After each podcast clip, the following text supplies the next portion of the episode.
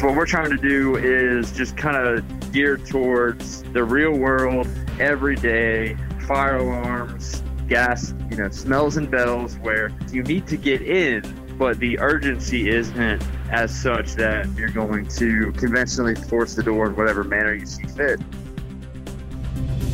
Enchanted Sky Media. Media.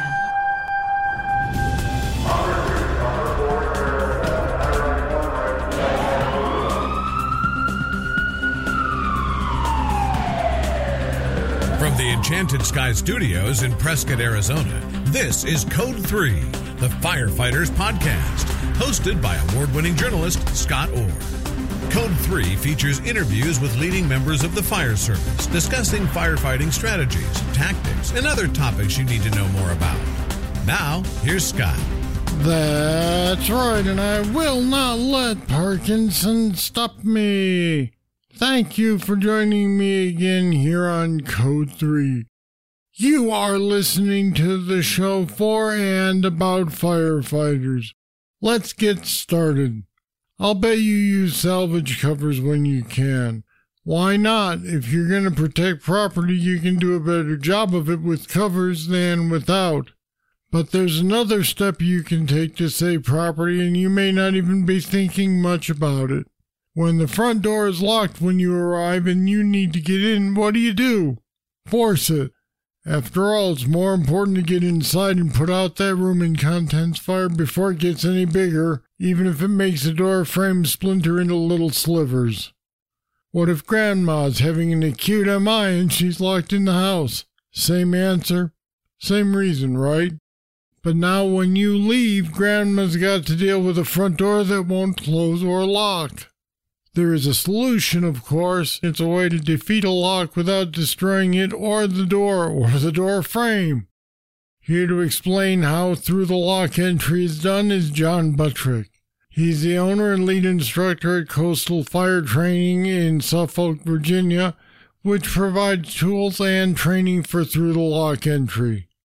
He's also a firefighter in Suffolk with 10 years of experience. And John Buttrick joins me now. Welcome to Code 3. Thank you, sir. So, this isn't really a new concept. FDNY's been using through the lock techniques for some time. Give me a little background on what's been done before. So, through the lock, um, definitely not a new concept. Um, if you look back, uh, San Diego, Sacramento, uh, FDNY, the forcible entry manuals speak to through the lock entry. Uh, every major textbook speaks to through the lock entry, so you don't have to be part of uh, you know a large metro department that has its own forcible entry manual to have these things included in your rookie score, your academy. They're actually included in everybody's because everyone at least touches on through the lock. It's part of NFPA. It's part of the 1001 standard. So everything, uh, the tools and the methods are actually to the degree that we teach them uh, available and disseminated in Firefighter 1, Firefighter 2 courses, whether that be your department's academy or a local community college or wherever you gain your initial training. So through the lock entry is introduced at that level, and then it kind of just falls off, right? So uh, truck company firefighters and those that are interested in this have kind of brought it back recently. And, uh, you know, myself, I've been fortunate enough to have pretty cool mentors along the way that have uh, introduced me to a lot of stuff. And just through, you know, collaboration and cooperation, we're kind of getting this thing to the mainstream. So, why does it fall by the wayside? Why doesn't everyone do it? Well, so I don't think it, so it's not as sexy, right? Forcible entry right now is a very popular concept. You're seeing a lot of classes, you're seeing a lot of conventional inward outward forcible entry classes. And I think you're seeing those because of the availability and the proliferation of the forcible entry door. A lot of manufacturers are making, you know, doors now. So you got Philip Britton out of York County, Virginia, makes probably the best door on the market, the PEB door, PEB Enterprises, and then it just goes from there, right? East Coast Rescue Solutions has one. You got, you know, a lot of people making door kits and things of that nature. So those classes are heavily being pushed and taught and it's fun, right? You get to break stuff, you get to do all kinds of uh, destructive entry. Whereas what we're trying to do is just kind of gear towards the real world, everyday fire alarms, gas, you know, smells and bells where you need to get in, but the urgency isn't as such that you're going to gap cut a mortise, you know, a mortise deadbolt, a, dead latch, or you're going to conventionally force the door in whatever manner you see fit. So, you know, kind of more of a technical entry, a little bit of thought put into it, a little bit of training put into it, some size up for that door that you have, you know, for that specific call and the reasons why you're there. And it's no, it's no different than VES and VEIS. As long as you, you know, softly immerse your, yourself in this in this subject area, you gain a lot of knowledge. It's it, it becomes fun, and it's just it's just more of a technical entry. And I think that's why you're seeing a lot of interest now, but in the past you haven't. Now, I imagine that trying to do this takes a little time, and some people are probably going to argue that we don't have that time. How long does it take to make a respectful entry? That's the um, the very common argument. So, what I'll say is, if you know how, you'll know when. And of course, you know some of our methods may take slightly longer, I guess, right? But what are you even comparing that to? I've seen people that claim to be experienced firefighters, people that ride truck companies take forever to conventionally force the door. I've seen two people that have never worked together be assigned to a truck company for the day and then be presented with a door. And simply because they've never worked together, the operation goes south. So people say it can, it can take longer, but in my experience, that I've seen people attempt to conventionally force doors that have no understanding of how that door is even secured. So they're either attacking the wrong mechanism, attacking the wrong area of the door, and it's just a it's a prolonged operation in and of itself. So commercial occupancies, soft residentials, I mean, these tactics are equal or better than conventional. And I would also argue that you cannot be good at conventional forcible entry unless you're good at through the lock and you know, respectful entry, that's bypasses, that's loid, that's non destructive, completely getting in, no damage, right? And then just slightly up from that, there's the through the lock aspect where, you know, because my, what I advocate is no damage whatsoever, right? So bypasses, loid, um, devices that we have that that no damage whatsoever. And then just up from there, lock damage only. So you isolate your damage to the lock itself, and that's a homeowner fix then lock and door, and then lock door and frame, which is where all of this meets conventional forcible entry. It's a progression. Um, you know, we don't have time. Oh God, you know. Uh, so fear mongering's never really uh, been an interest of mine. I would say that if you know how, and you you're able to properly size that door up, then you'll know when. So you'll know if if it's a framing square or a shove knife or if you're going to punch the door with the Halligan, with the pike of the Halligan, and drop a J tool in for the panic bar that way. So I think if if you're if you're trained in these techniques, much like everything else in the fire service, if you know how to use them, you'll know when to employ them. Now, you've made mention of commercial buildings, and I'm curious don't Knox boxes make this unnecessary for most commercial buildings? Negative. So, just this morning, um, companies at the station that I was assigned to prior to my transfer to a, uh, a downtown truck, they had a smell of gas uh, coming from an occupied business. They arrived to open their business. They smelled gas. Occupancy next door is not open yet. They don't open until noon. Smell of gas coming, you know, somewhere in a in a multi-suite um, strip mall, and they accessed an Knox box for the keys to this business, and the keys were wrong. They didn't have the keys. So then they call a maintenance guy for the said facility. Maintenance guy arrives and tells him that he doesn't have keys for that building. So a couple things going on probably. Uh, there may be a reason there, there aren't keys in the Knox box. On the flip side of that, where we see, you know, Knox boxes present but not properly, the keys aren't proper in the Knox box, is a multi-suite office building where you have transient occupancy. The lease lasts maybe nine months a year. They leave, new one comes in, fire marshal's office isn't notified.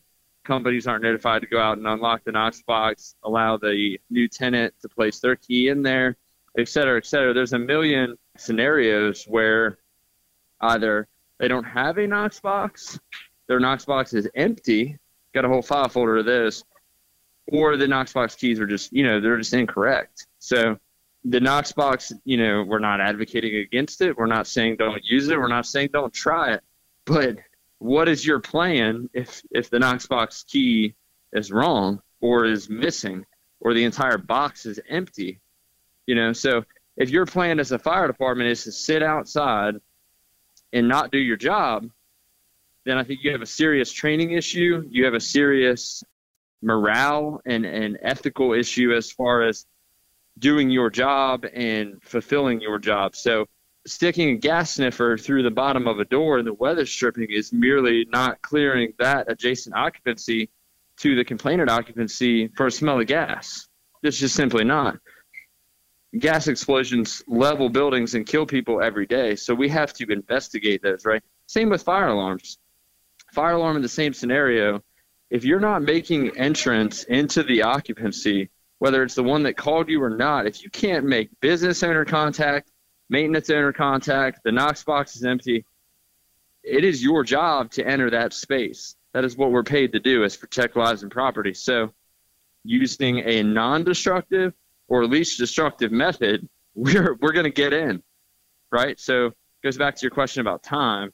Time time is irrelevant. So we make the entry, right calls, you know, the right times, using the right tools with the right training.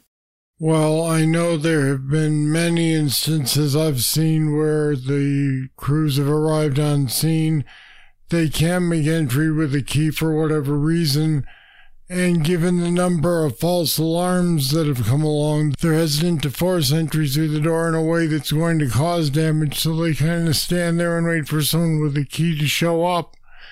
Problem is that if it's not a false alarm, then you're you're getting into trouble by waiting that long. Yeah, so I would advocate that until proven otherwise, there is something going on, right? So your question comes from a a position or a stance of alarm complacency, right? So whether you've been there five times, ten times, twenty five times, or this is your first time going to that building, if the alarm system that that business owner pays for, they paid somebody to install it, hang the box on their wall, wire it all up, and monitor it. So your job is to respond to the messages and the inputs, right? That that thing that that thing receives, transmits as an alarm, so that we arrive. So I would argue that it is our job to investigate whatever message comes from that alarm panel. So there is an issue until you yourself are occupying the space in which that alarm says there's a problem and you verify there isn't a problem because there is a problem until proven otherwise. So you have to get in, occupy that space, much like a search, and prove that there's no one in there. And when you can say that, then you've done your job. You can get back on the truck, you can go back to your bed, and you can cuddle up knowing that you did your job and that there is no outstanding variable from from not investigating that alarm. So whatever that looks like for your department, Knox box, respectful entry through the lock, conventional, whatever you need to do. But at the end of the day, at the lowest level, you got to get in. So you can get in like a buffoon. You can get in, you know, half-ass. Maybe it works a bunch of times. Maybe it only works once. Maybe it doesn't work and you piss the business owner off. But making entry into that building, that that's our job. So now you run a company that offers tools that make through the lock entry easier. How did that happen? How did it come about that you started that? The lieutenant I was working for at the time, he's a captain now. We go out to vacant buildings, and before they go to the ground, we kind of just conserve anything that's in the in the building, right? So anything that is worth using for training, we kind of just bring back to the firehouse and toy with we had a series of houses that only had uh, viable doors and locks. Had some old stuff, um, some uh, antiquated night latches and things like that.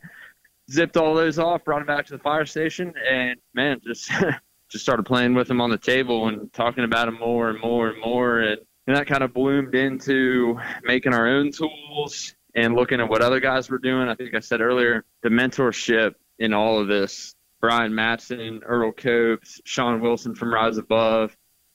There's been 20, 30 other people that I've, you know, spoke with on the phone, text every day, text every other day. I mean, we're constantly talking about this stuff with each other, and it's just been through kind of that, uh, like I said earlier, cooperation and collaboration. Just just talking to the guys and getting you know more interested in it, just going down the rabbit hole with them. I just went to basic locksmith training, so now I'm a, a state certified locksmith. Um, you know, I'm not looking to work for Pop-A-Lock, but I'm just looking to understand my craft a little bit better. I'm out here talking about this stuff. Went and took the class just to see, you know, see it from the other side and see kind of how the other side lives, you know. And it was it was incredibly valuable uh, to the message that we have. And you know, that, that's kind of it. You know, a lot of the, you know, all the guys that were interested in it from the beginning were still, uh, we were all three together at one station. Now we're all three, uh, we're all three split up. So you know, in our shift at our station, we talk about this stuff, and it helps us just kind of spread the message. You know, at this stage in the game, if you want to learn, uh, I'll teach you everything you want to know. You you think it's stupid? Well, that's fine. that no longer hurts my feelings. It just kind of makes me chuckle, and and that's where we're at with the thing because there's so much interest in it um, that I've I've really found value in this project. Before you developed your specific interest in it, were you working with through the lock entry or were you and, and the other guys more involved in just forcing the door and leaving whatever you found? Yeah, so yeah, obviously this wasn't born out of just uh, so I, have always liked forcible entry, right? Always had a that's always been my niche in a larger bin, if you will, just uh, the forcible entry. So conventional irons, hook, whatever you want to use, wedge. So everything encapsulating conventional forcible entry was already an interest of mine. So, you know, then came this, right? And that's how we got way down the rabbit hole with this. But no, it's definitely born out of a, you know, a deep rooted interest in conventional forcible entry. It goes back to kind of what I said before. If you understand how these doors are locked, how they're secured, the hardware that puts them together, all you have to defeat to retract that latch or retract that bolt when you get into conventional or you escalate from through the lock to conventional, whatever your progression is, if you find yourself, you know, going respectful, then maybe some through the lock, trying to pull the cylinder, and then conditions change, whatever, you escalate to conventional, right? Some magic scenario where you get to do all three, then that progression is just kind of what the, is that thought process, right? Have a system, put in the sets and reps, and as you escalate the damage or or modify your attack you just you further understand every component related to that door that frame the locks and you're able to just even if you go conventional you're able to understand it so much better and it, it makes for a more effective conventional entry and we'll leave it there. John Buttrick, thanks for being with me on Code 3 today. Scott, thank you again, sir. I really appreciate the opportunity. And we put some more information about respectful entry, coastal fire training, plus the tools that help you do the job and how to get hold of them on our website at code3podcast.com slash respectful. Check it out. Don't forget you can support this podcast by making a monthly pledge. If you get something out of Code 3, please help keep it going a buck a month, five, ten, or more, it all counts. Head over to code3podcast.com slash support to join the people who've got this show's back. All right, that's it. That's all for this edition of Code 3. This time we talked respectful entry. How important is it to you? Are you concerned at all about it? What techniques do you use already to prevent damage to doors when you need fast access? I'd like to hear from you on this. Just email me, scott at code3podcast.com, or leave a voicemail at 562 337 9902. I'll read your comments and playback messages on a future show. Thank you for listening today. I'll be back next time with more, and I hope you'll join me. I'm Scott Orr, and until then, stay safe. Code 3 is a production of Enchanted Sky Media. To contact us, get more information on today's topic, or subscribe to the podcast, go to code3podcast.com.